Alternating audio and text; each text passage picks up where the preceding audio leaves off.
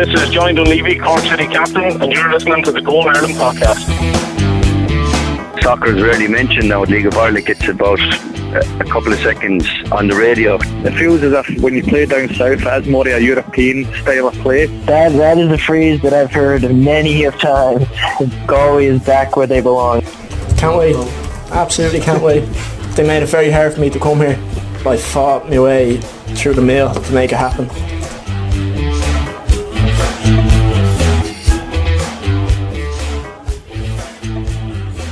Euro 2016 is getting closer, and Ireland are finalising their preparations with friendlies against the Netherlands and Belarus. The squad has already been trimmed to 31, but is set to be reduced again, with Martin O'Neill expected to choose his final 23 over the weekend. You're listening to the Goal Ireland podcast. I'm Dave O'Grady. You can subscribe to the show on iTunes and SoundCloud, and don't forget to follow Goal Ireland on Facebook, and we're at Goalcom Ireland on Twitter. We'll be hearing from Dutch football expert Stefan Coerts to get some insight into Ireland's Euro 2016 warm up opposition. But first, I'm delighted to be joined by the Goal Ireland duo of Jack O'Toole and Ronan Murphy to talk all things Irish football. Jack, to start with yourself, you've been out at Abbotstown and at the Aviva Stadium covering the team all week. What's the latest news from the camp? I know there's been a few injuries knocking around. I have indeed, Dave. Thanks very much for having me on. Um, basically, the latest news has been, well, to start first and foremost, James McCarthy and Ciaran Clark are both going to be ruled out for tomorrow night's game, and O'Neill said that John O'Shea is certainly going to start. So, I mean, straight off the bat, we're going to have O'Shea would possibly you know, it's going to be Richard Keogh or Shane Duffy uh, alongside him. Um, and then elsewhere, we also have Shay Given and Aiden McGeady um, have both been mentioned during the week. I think O'Neill said today that their fitness is both improving. And then also from a League of Ireland uh, perspective, we have Dundalk's Gary Rogers, who was also mentioned uh, as he could possibly be in line for a debut tomorrow night. Um, I, I don't know if he'll quite get on the field, but O'Neill did hint that he could be involved in the squad for tomorrow night's game. Ronan Murphy, an interesting squad choice. Again, Martin O'Neill's first. I guess his first concern is not to get pick up any unnecessary injuries. We've seen it happen in the past, all right. Yeah, I'd say that that's probably every player's concern as well, especially the guys that are more or less guaranteed to be going, the likes of your Seamus Coleman or your Glenn Whelan. These sort of players will be looking to, to stay fit and make sure that they don't go into any needless challenges. But uh, it should be a chance for for some of the, the fringe guys uh, to, to prove their place, and for that reason alone, it might be an interesting match because oftentimes these these May friendlies can be a letdown. A fringe player, though, Ronan would have to provide something very special to get into that squad for Euro 2016.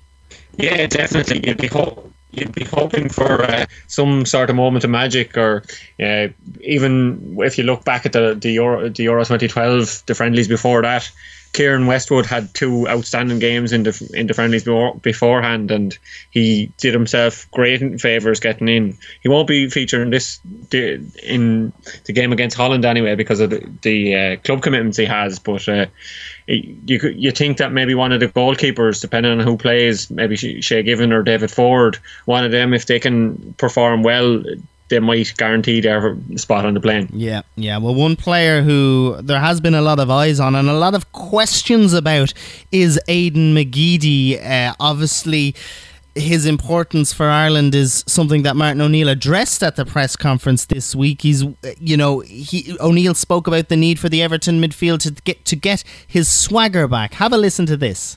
Do you know? I, I would just uh, try and get Aiden back to to. Um, you know that that swagger that he has. I don't I don't think he ever loses that. As Tony mentioned there, I think that uh, the idea, the confidence maybe would be a bit affected if you thought that uh, you know that you uh, you felt that you've you've gone out on loan, you wanted to be part of that that team, and that wasn't going to it wasn't going to happen. So yeah, he would need he would need that that confidence built again. He'd need that wee bit of swagger, which uh, again I don't think he loses, but maybe just that um, some occasionally is hidden under a bushel. But I think that um, I think overall it's trying to get him back to to what he's best at, and that's taking players on in the final third of the field, using magical feet to go past players. It's a gift that not not that many people in the in the uh, country possess, and uh, and he can give us something uh, you know that we we might not actually have in, in in that area of the field. Those things, but again, I absolutely agree with you. It's a it's a big week for him as well.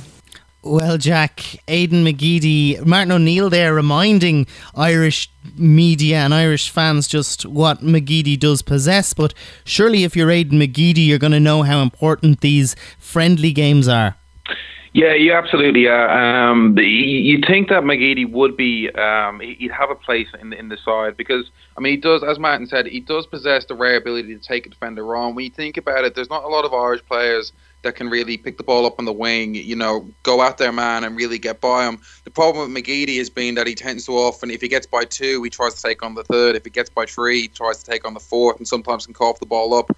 Or also with his crossing can be quite 50-50. You know, you never really know the, where the ball is going to go once he gets to the byline. But he, he's had a tough time um, because obviously at Everton it didn't work out great. He was let go, moved on to Sheffield Wednesday, had a good start there, but then is deemed surplus to requirements. Yeah, he wasn't involved at all in Sheffield Wednesday's uh, quest for promotion. Absolutely, yeah. He's he was he was sent back this week, um, you know, because he's been deemed surplus requirements uh, for them. So he, he, the confidence has taken a, a big knock. Um, so look, I think he will start whether it's tomorrow night or Belarus.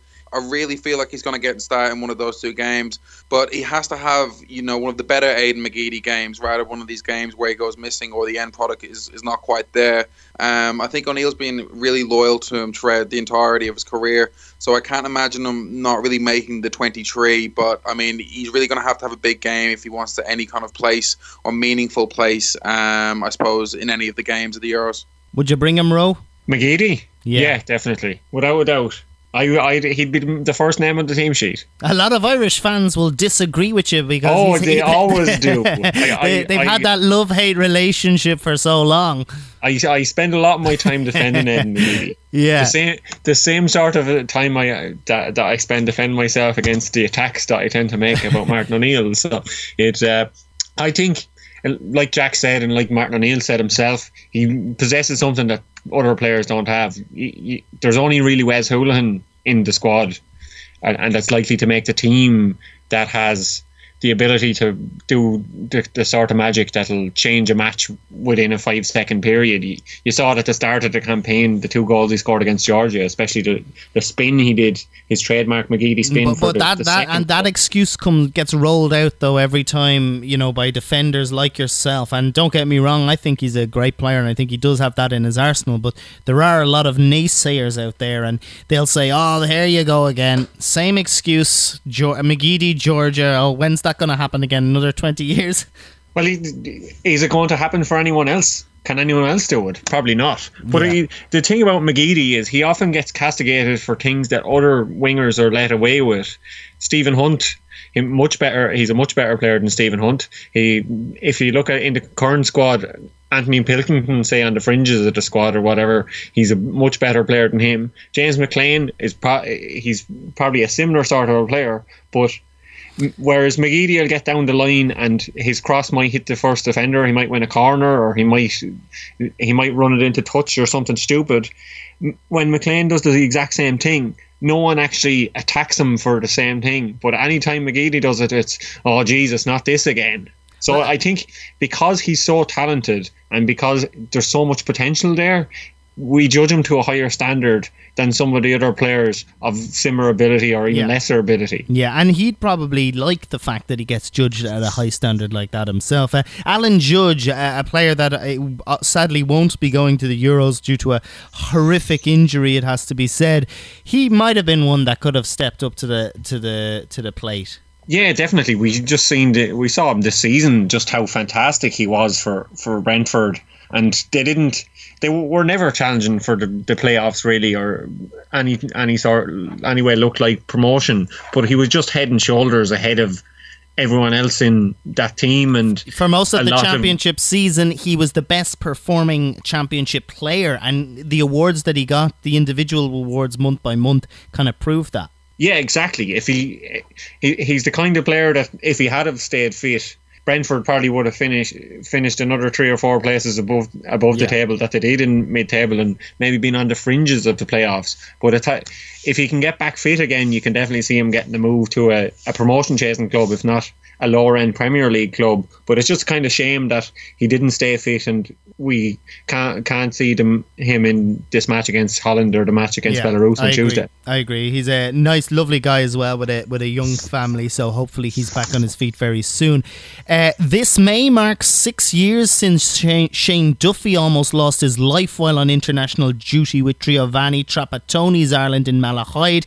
He looks set to have taken a step closer though. This time to the fin- to the final Euro squad after Marc Wilson had a recent setback. Uh, here's Martin O'Neill talking, or here's Shane Duffy, and here's what he had to say.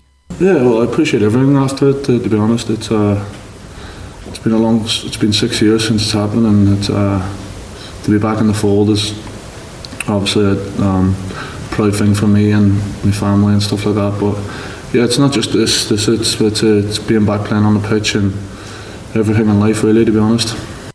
Well, there you go, Jack. He's loving life. Things are great. He's had a terrific season at Blackburn, it has to be said. I know he'll probably feel a bit aggrieved that every time he comes to a an Irish, does an Irish press conference or that they ask him about that famous incident uh, when he- they clashed, he clashed with the Irish amateur goalkeeper in a training match. But uh, having said that, you know he proved it against Switzerland, if I'm if I'm right, and he's had a terrific season. So it's been very positive from a Shane Duffy point of view.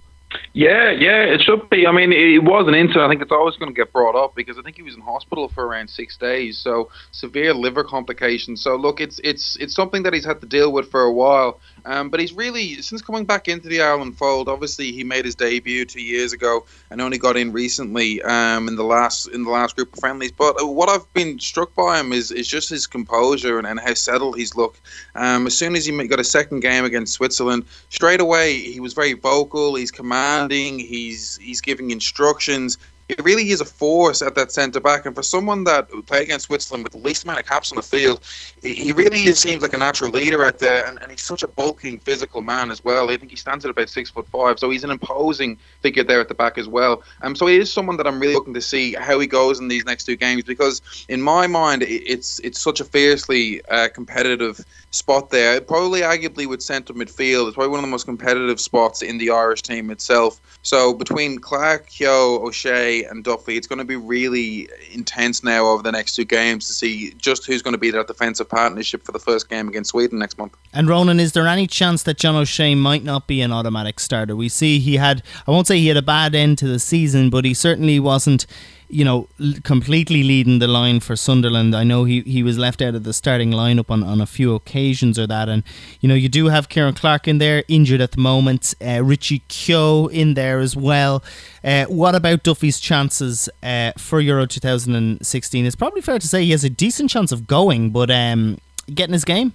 Yeah, I think he, he'll definitely be on the plane, but uh, I I I, te- I I tend to agree with you about John O'Shea that his place isn't guaranteed anymore. At one stage, him and I suppose James McCarthy and Seamus Coleman were the three players that were going to be in the in the first team for every match. But John O'Shea, especially the season he had with Sunderland, he they got relegated. He he was left on the bench as they were getting relegated. It was kind of it was kind of a, a, surreal lo- looking at O'Shea, and he was su- such a colossus of Irish football, and the the experience he had with Man United and everything, and then he wasn't even part of the relegation battle.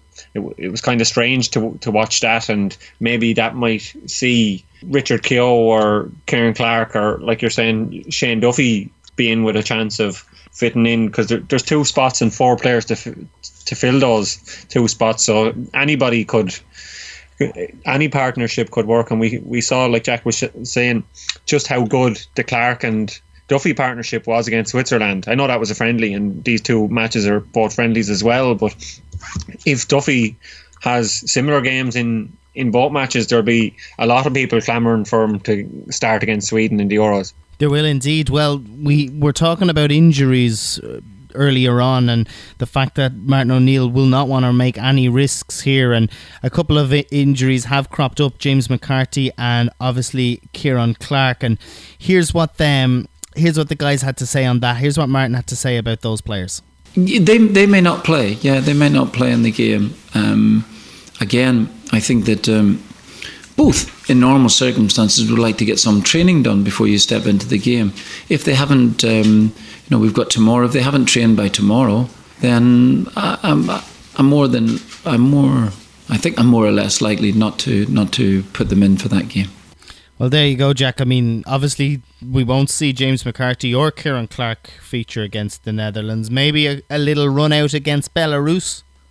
Potentially, um, from from what I've gathered, from what I would have thought anyway, I would have thought that you know, he might have given the Seamus Colemans, the Glenn Whelans, the James McCarthy's the first 60, 65 minutes of Holland, and then, you know, the Belarus game would have been a real probably dogfight for those last positions on the plane. Um, so I, I, wouldn't have imagined that his regular starters would have played in the second game. Would have thought they would have got the good chunk of the of the first game and then sat out the second game. But I think obviously with McCarthy and Clark gone, two guys that we've we probably assume will be will be starters um, in the first game against Sweden. You can imagine now that they'll be playing in the Belarus game.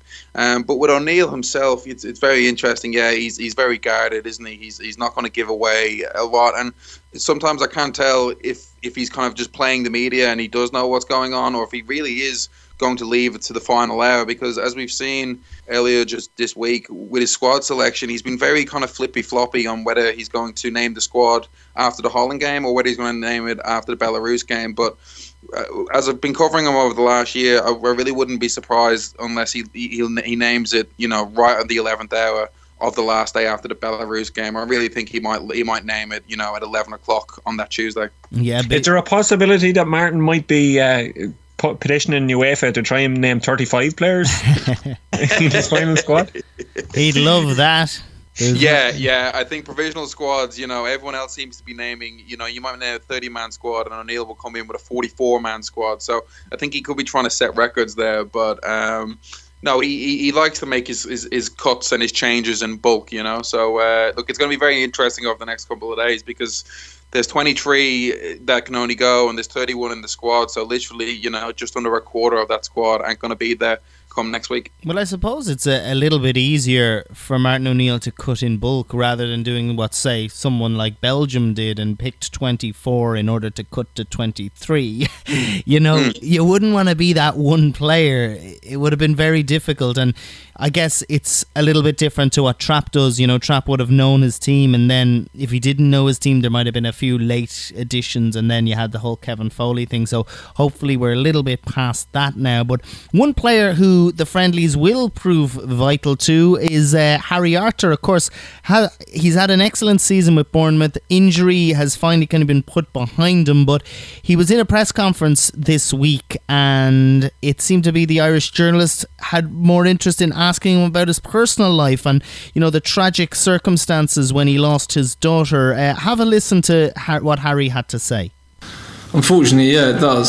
Um, you know, before that, this would have been, you know, the beyond all for me. If I didn't get in the squad, I probably would have been devastated. Um, but I certainly know the word, what devastation means now. It's, it's a completely different uh, meaning to me. Yeah, if I did miss out, it'd be a disappointment. Um, certainly not devastation. Yeah, of course. Um, I want to try and do her proud. Um, I want to try and make my family proud. Um, still pretty raw in the sense of it's only been just over five months. Um, you know, I, I, don't mind talking about her, but um, yeah, of course I want to do her proud. Um, in my eyes, in my family's eyes, she she was here for nine months. She was with us for nine months, and I'm proud to say she she was my daughter, and I want to try and do her proud if she's watching. Yeah, Ronan Murphy, obviously a very sensitive topic, dealing with a deeply personal issue there, but it's come up again.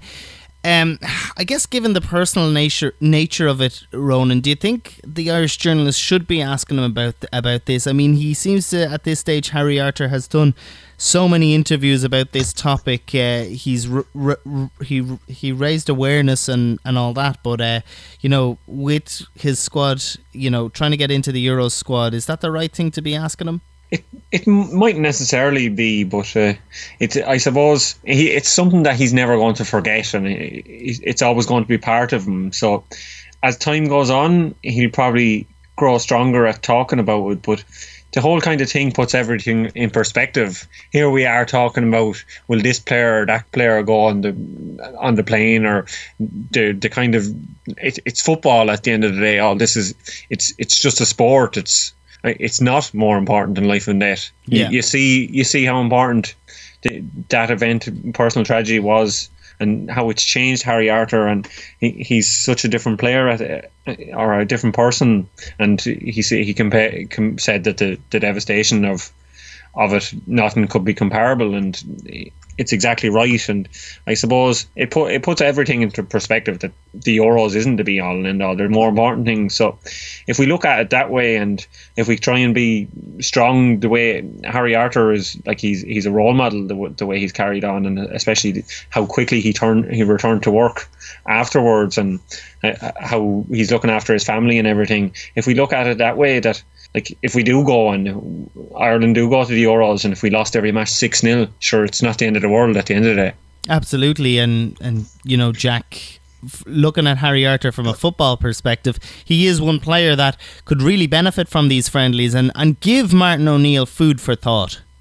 Absolutely, he's been very unlucky with injury not to feature before. I mean, he's been in he's been in the squads for over a year now, and I think he might only have one or two caps at this stage. So look, he's something that provides something different. I think that the most famous description of him is Terry Butcher describing him as a more mobile Andrea Pirlo, um, which is always nice to hear. But realistically, I don't think he's at that level. But he is someone that is comfortable in the ball, and as Ronan mentioned there before, I don't think we have too many of those players. You think of you know, Aiden McGeady, Wes Hoolahan, they're only really type of players that are very, very comfortable on the ball and they create things. And I think Arter, while he's more of a traditional centre midfielder, he is comfortable on the ball. He is someone that is capable of passing and he is someone that's capable of creating. So I think he provides something of a different option. And especially when you already have guys that, uh, you know, would be quite similar in that regard the, the Stephen Quinns, the David Meylers, the Darren Gibsons, more probably deep lying midfielders. I do think Arter can provide something different and maybe that could prove to be his advantage when O'Neill's naming his final squad. Oh Jesus! I forgot Darren Gibson was in the squad.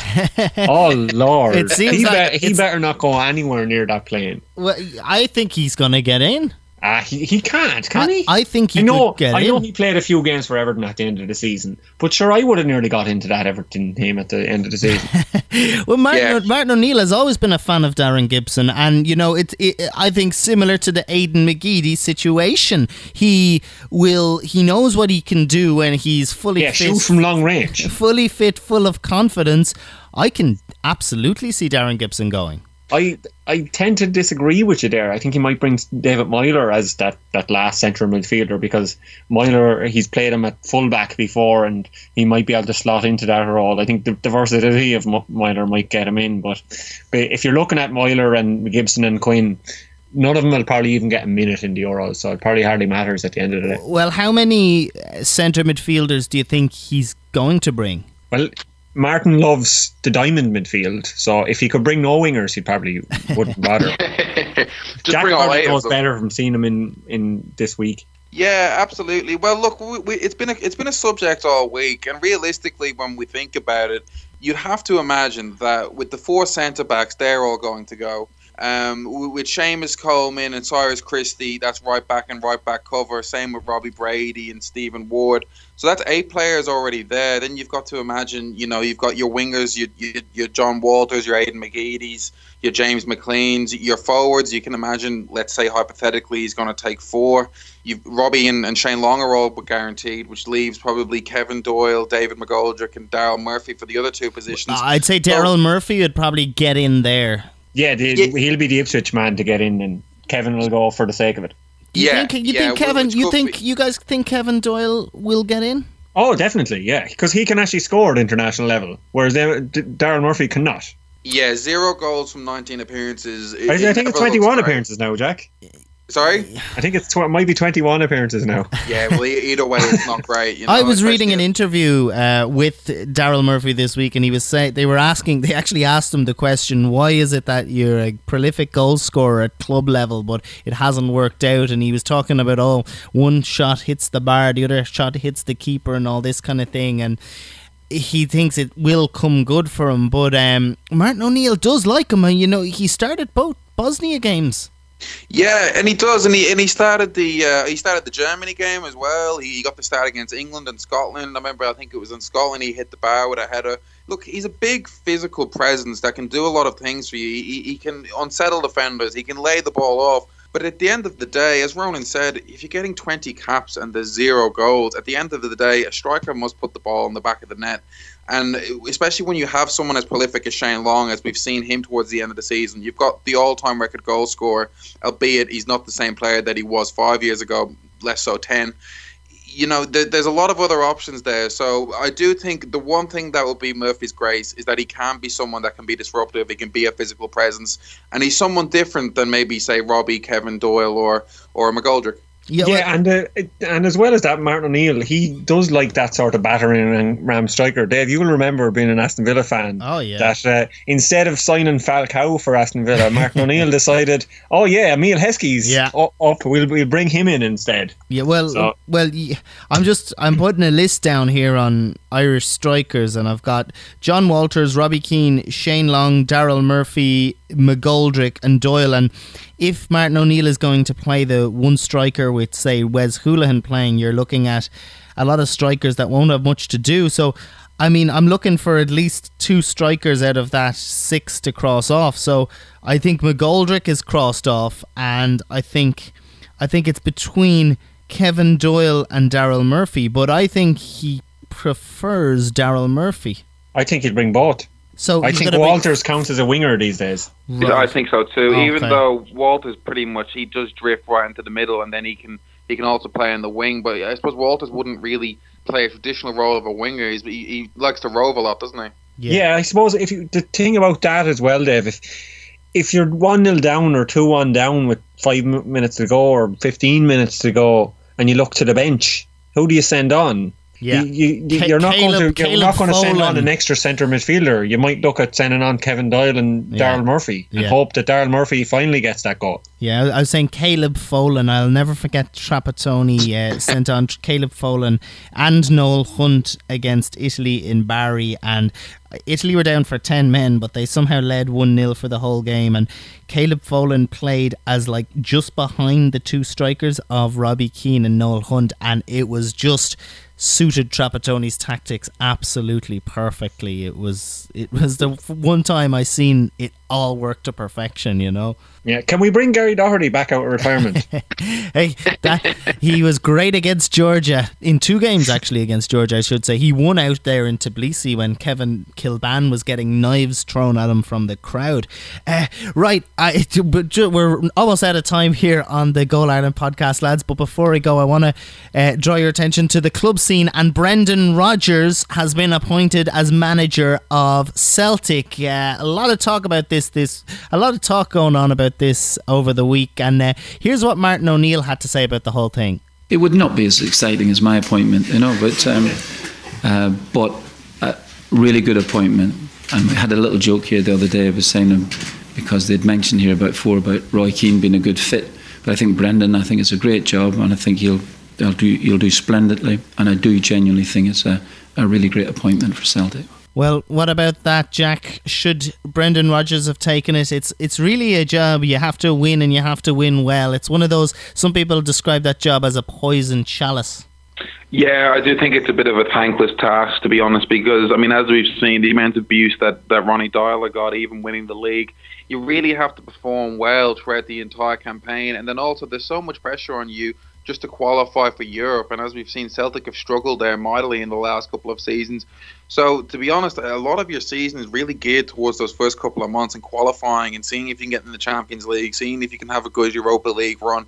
And if you can't do that, the pressure and the knives are really out for the rest of the season. But it's gotten really bad for Celtic in Europe, though, recently, Jack. Tremendously, tremendously bad, and and I, and I can't see it. I was speaking to someone the other day. I, I don't see Celtic getting the same caliber of players, the Henrik Larssons, the Stilian Petrovs of of years gone by. that was that team that Martin O'Neill had at Celtic. I think was the most they had uh, the club had spent in their history or something. They really, you know, they invested heavily in that squad.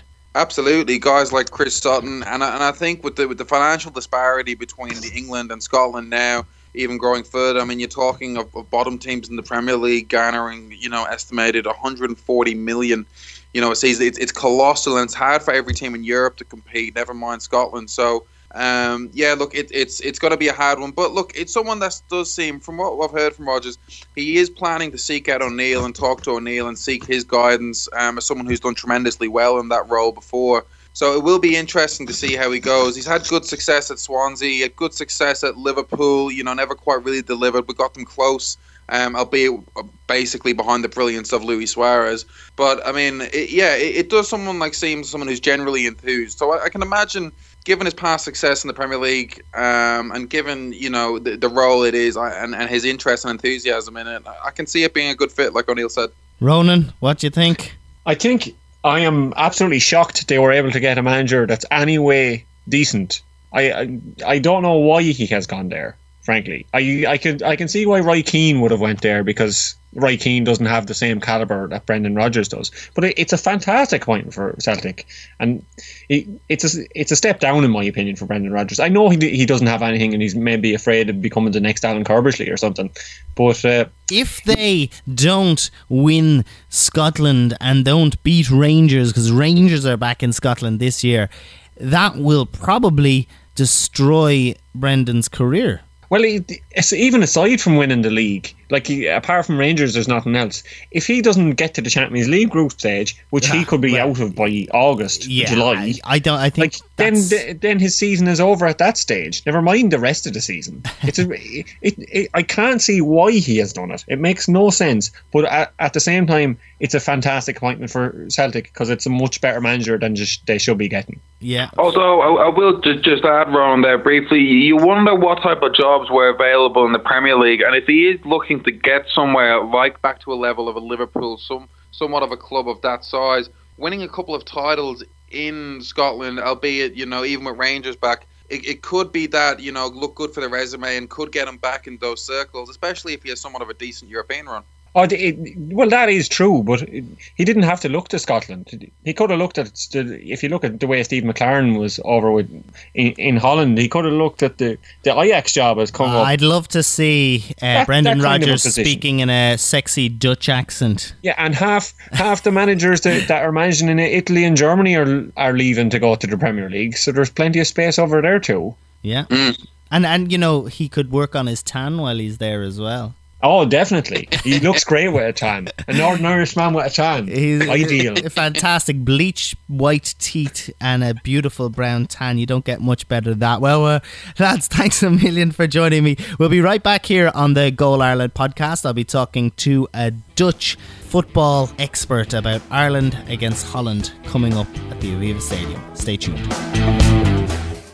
It's 15 years since Jason McAteer destroyed Dutch dreams when he scored the decisive goal in Ireland's 2002 World Cup qualifier against Louis van Gaal's Netherlands in Dublin. A lot has changed in the intervening years, but one thing that 2016 has in common with then is that the Dutch are missing a major tournament. Ahead of Ireland's friendly with the Netherlands, we're joined on the Goal Ireland podcast by Dutch football expert Stefan Coerts. Stefan, welcome to the show show. Hi there, Dave. How are you? Not too bad at all. We're all gearing up for Euro 2016 here in Ireland, Stefan, but uh, I guess the same can't be said for the Dutch. Yeah, the atmosphere in, in the Netherlands it's quite different than, than what we're used to ahead of a big tournament now that, now that we're not there. So, yeah, it, it's a bit of a, special atmosphere here, absolutely. I guess a massive surprise, really, Stefan, when the Netherlands finished fourth in Group A behind the Czech Republic, Iceland, and Turkey. Where did it all go wrong? Well, there, there are a number of reasons, to be honest, why, why things didn't work out for us this time. Uh, most of all is that the team isn't really as good as, as the World Cup in, in Brazil suggested. Uh, we finished third there, but apart from the second half against Spain, we weren't really that strong. And then I, I, think that painted a bit of a wrong picture about about the strength of Netherlands. Because um, obviously um, the, the, big four we the Dutch have had um, Van Persie, Van der Vaart, Sneijder, and Robben. Um, those four guys have been very important over the past decade or so. And apart from Robben, I, I think all the other three have, have are kind of past their, their best and are no longer well among the world class players we used to have. So um, we don't really have a, a, superb squad like we used to have. Um, and then there was uh, obviously another big issue was, was um, the appointment of Guus Hiddink as, as the man in charge, and then later on um, Danny Blind, who both weren't really suited for the job, and, and that cost them in the qualifiers.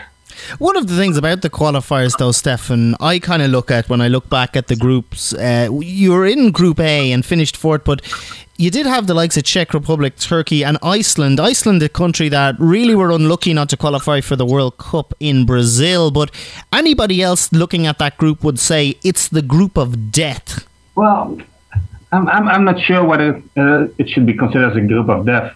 Um, normally, Netherlands should be able to, to see off. Um, well, maybe not, not all three of them because uh, there, can always uh, some some things can happen and, and things can go go wrong a bit. Uh, but normally they should have been able to see off well at least one of those teams to, to finish in the top three and qualify. And, and yeah, the thing that that didn't happen. It, it was kind of quite a big blow for for the Dutch, to be honest. You say, Stefan, that there's a bit of a it's a team, a Dutch team that hasn't been, you know, it's probably the one of the worst Dutch teams you've had in years. Is there a little bit of a Dutch football crisis at the moment? Of course, we've always known the Netherlands as being one of the world's superpowers of football, but I guess you know there is young footballers like Memphis Depay and all coming, you know, coming through and players like that, but you know, when you're comparing it to the wonderful teams of the past, uh, would you consider it a mini crisis almost going on?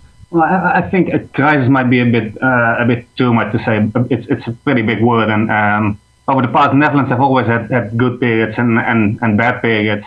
Um, there's no denying that, that obviously this is a, a bad period for the Dutch. Um, some have even said that, that well, this might be the worst team since well the 19, 1980s, uh, which which is uh, a big claim to make. But but yeah, I think when you look at the qualifying phase, um, it's clear that, that the team is, is no longer uh, a top team in Europe and, and clearly not in the world as well. Um, there might be a few young players coming through, but but I don't think they're, they're ready yet to carry the team in a way that that uh, players like Robben and Sneijder have done over the past few years. But having said that, Stefan, you know they did do so well in the last World Cup. I know they were beaten eventually and didn't get a place in the final, but they did come third. They beat, I guess, a depleted Brazilian side in the playoff in a, a game that I think a lot of people agree don't re- doesn't really matter in, in football to come third. But having said that, you know a lot can't surely change in such a short space of time between the World Cup in 2000. 2014 and now the Euros in 2016?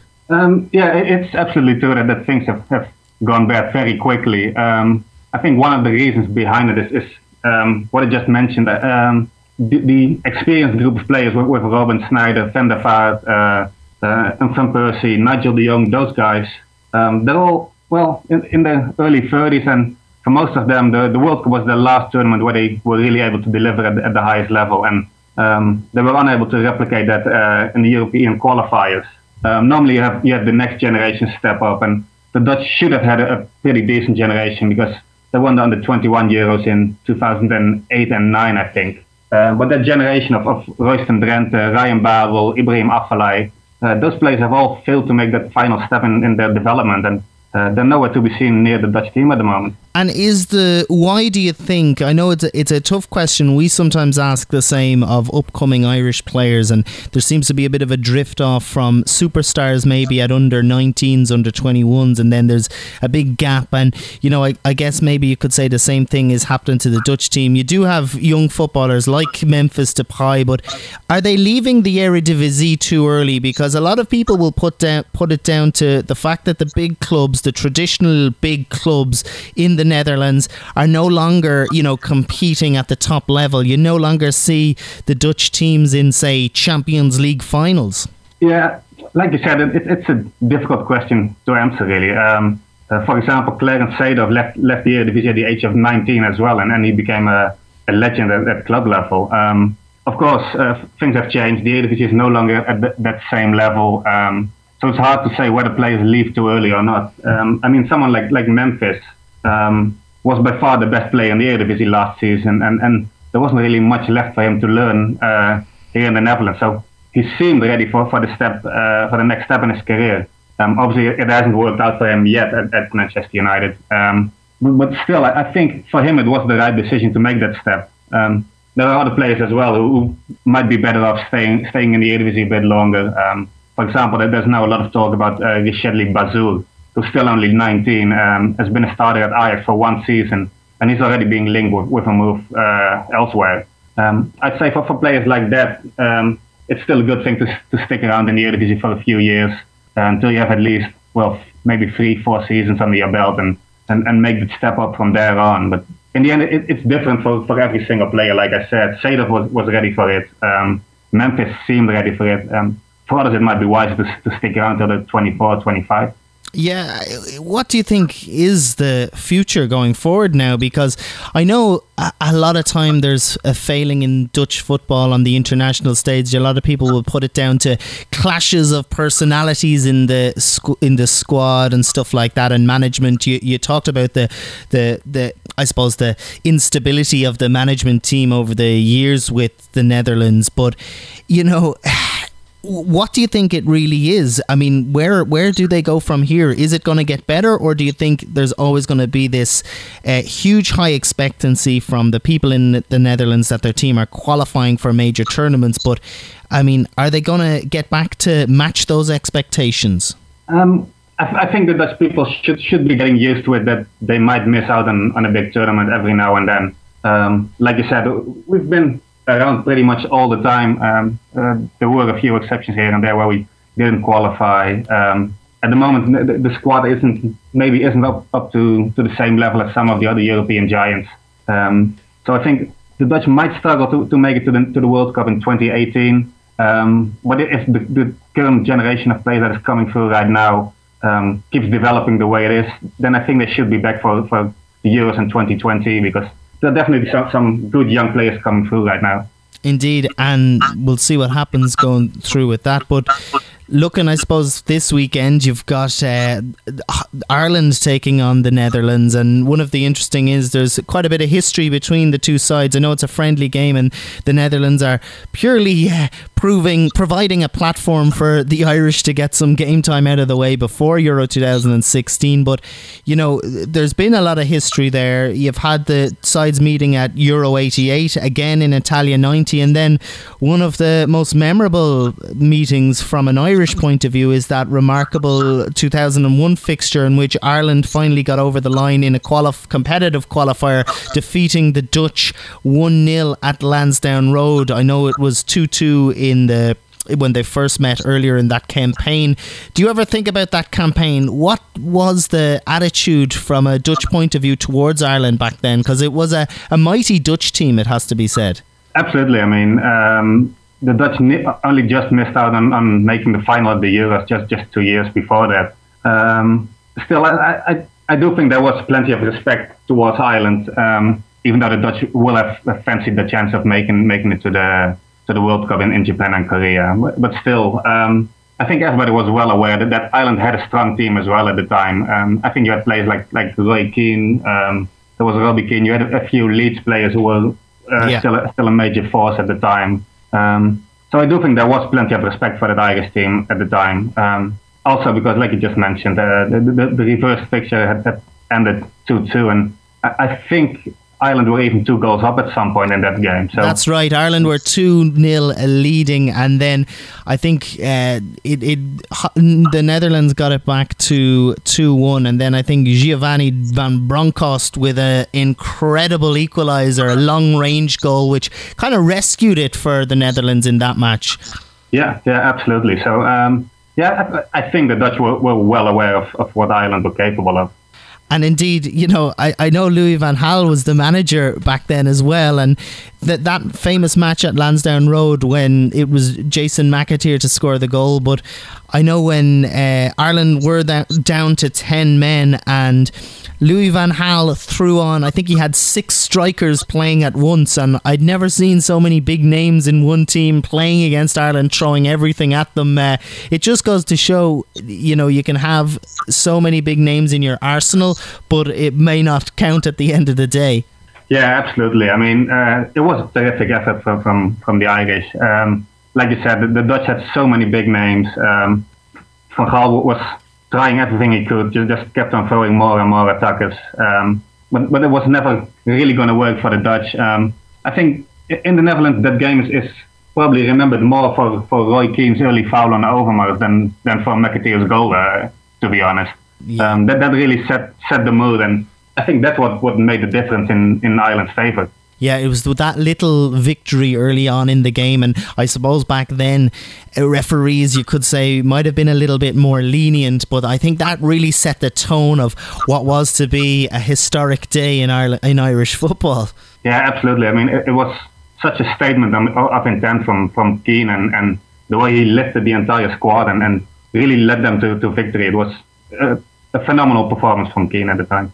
It's uh, the match this week, uh, Ireland against the Netherlands. Um, it, it kind of reminds me of I think it was Euro 2000. And, four, if I'm not mistaken. Uh, Ireland went to Amsterdam to play uh, in Netherlands' final warm-up game, friendly game before Ireland hadn't qualified, but um, went to Amsterdam to play the Netherlands in their final warm-up game, and Ireland came away with a one 0 win in a friendly. And I think Ruud van Nistelrooy went to Robbie, said to Robbie Keane that day, "How did you guys not qualify?" But it, that Ireland team played quite well in that friendly, and you know, I suppose what can Ireland expect uh, from the Dutch on Friday? What kind of team do you think uh, they're going to put out? I think it will be a, very young and, and, inexperienced squad. Um, I reckon Blind will start with uh, Cillessen as the goalkeeper. He's, he's 27, and that will probably be the oldest player in the squad. All the others will be um, in their early 20s, and, and there might even be one or, or two teenagers in the team. Um, you can expect familiar names such as uh, Wijnaldum from Newcastle, Memphis will be there. Um, the big news in midfield is, is that Kevin Strootman is, is, back from his injury, um, and, and, he's likely to, to start and, and even wear, wear the captaincy armband. Um, so there will be plenty of, of familiar names, um, but there will also be a, a, few, well, probably relatively unknown players for, for the big public. Um, Riechedly uh, a young Ajax midfielder, will probably start in midfield alongside uh, Wijnaldum and, and Strootman. Um, and up front is, is, the new striking sensation, Vincent Janssen. Uh, he, he, won the Eredivisie top scorer title with, I think he got 27 or 26 goals. Um, recently made his Netherlands debut already. Um, got a goal and an assist against England when we beat them 2 to 1. Um, so there will be plenty of exciting young names out there. Incredible. It should be a, a, a, stern test, to say the least, uh, for Ireland this week. Uh, finally, Stefan, with your native Netherlands not there at Euro 2016, is there any particular team you're going to be supporting? And who is your tip to win the tournament? Uh, well, there, there, will be. I won't really be supporting them, but there are two teams that, that I kind of want to do well. Uh, one of them is Belgium, uh, because they're, they are our neighbors and, then they have a lot of exciting players with uh, Eden Hazard, Kevin De Bruyne, uh, Lukaku. Um, so they have, have, quite a few really interesting players. So it will be interesting to see what they can do. Um, I will also secretly be cheering for the Irish because um, my girlfriend lives in Dublin these days. Uh, right. So I'm keeping keeping a close eye on what they're doing. Um, it, it, will be a tough task for the Irish, I reckon, but um, it, it's definitely a team I will be keeping an eye on. Um, unfortunately, I, I, can't, I can't really see the Irish win it. Um, so, so for the win, I would say uh, France are, are the big favourites for me. Okay, yeah, I think a lot of people will probably agree with you. It's a very different uh, French team to the one we've seen in previous tournaments, and a lot of people say, Stefan, if they can get their mentality right and actually gel together for once, this could be a repeat of, say, France '98, and it could be the start of uh, another golden generation for France.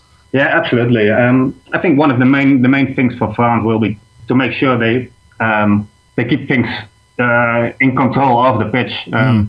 in, in the past, we've seen a, a fair few infights, uh, infights and, and, several conflicts at the, at the Netherlands. Um, but France are kind of the, the, new Netherlands when it comes to, to infighting and, and stuff like that. Um, they, they have had a, a lot of problems off the pitch. Um, if they can leave that behind, I'd say they are the favourites. Incredible stuff. Well, Stefan Coerts, we look forward to what's going to be a tough challenge for Ireland in this friendly this weekend. But also, uh, we wish you the best. I know your your team won't be at Euro 2016, but I hope you enjoy it none the same. And if you continue continue that Eurovision style voting for uh, your neighbours, Belgium, I'm sure uh, voted number. I think they're number one in the world at the moment. Uh, so best of luck to them. And thanks for joining us on the Goal Ireland podcast.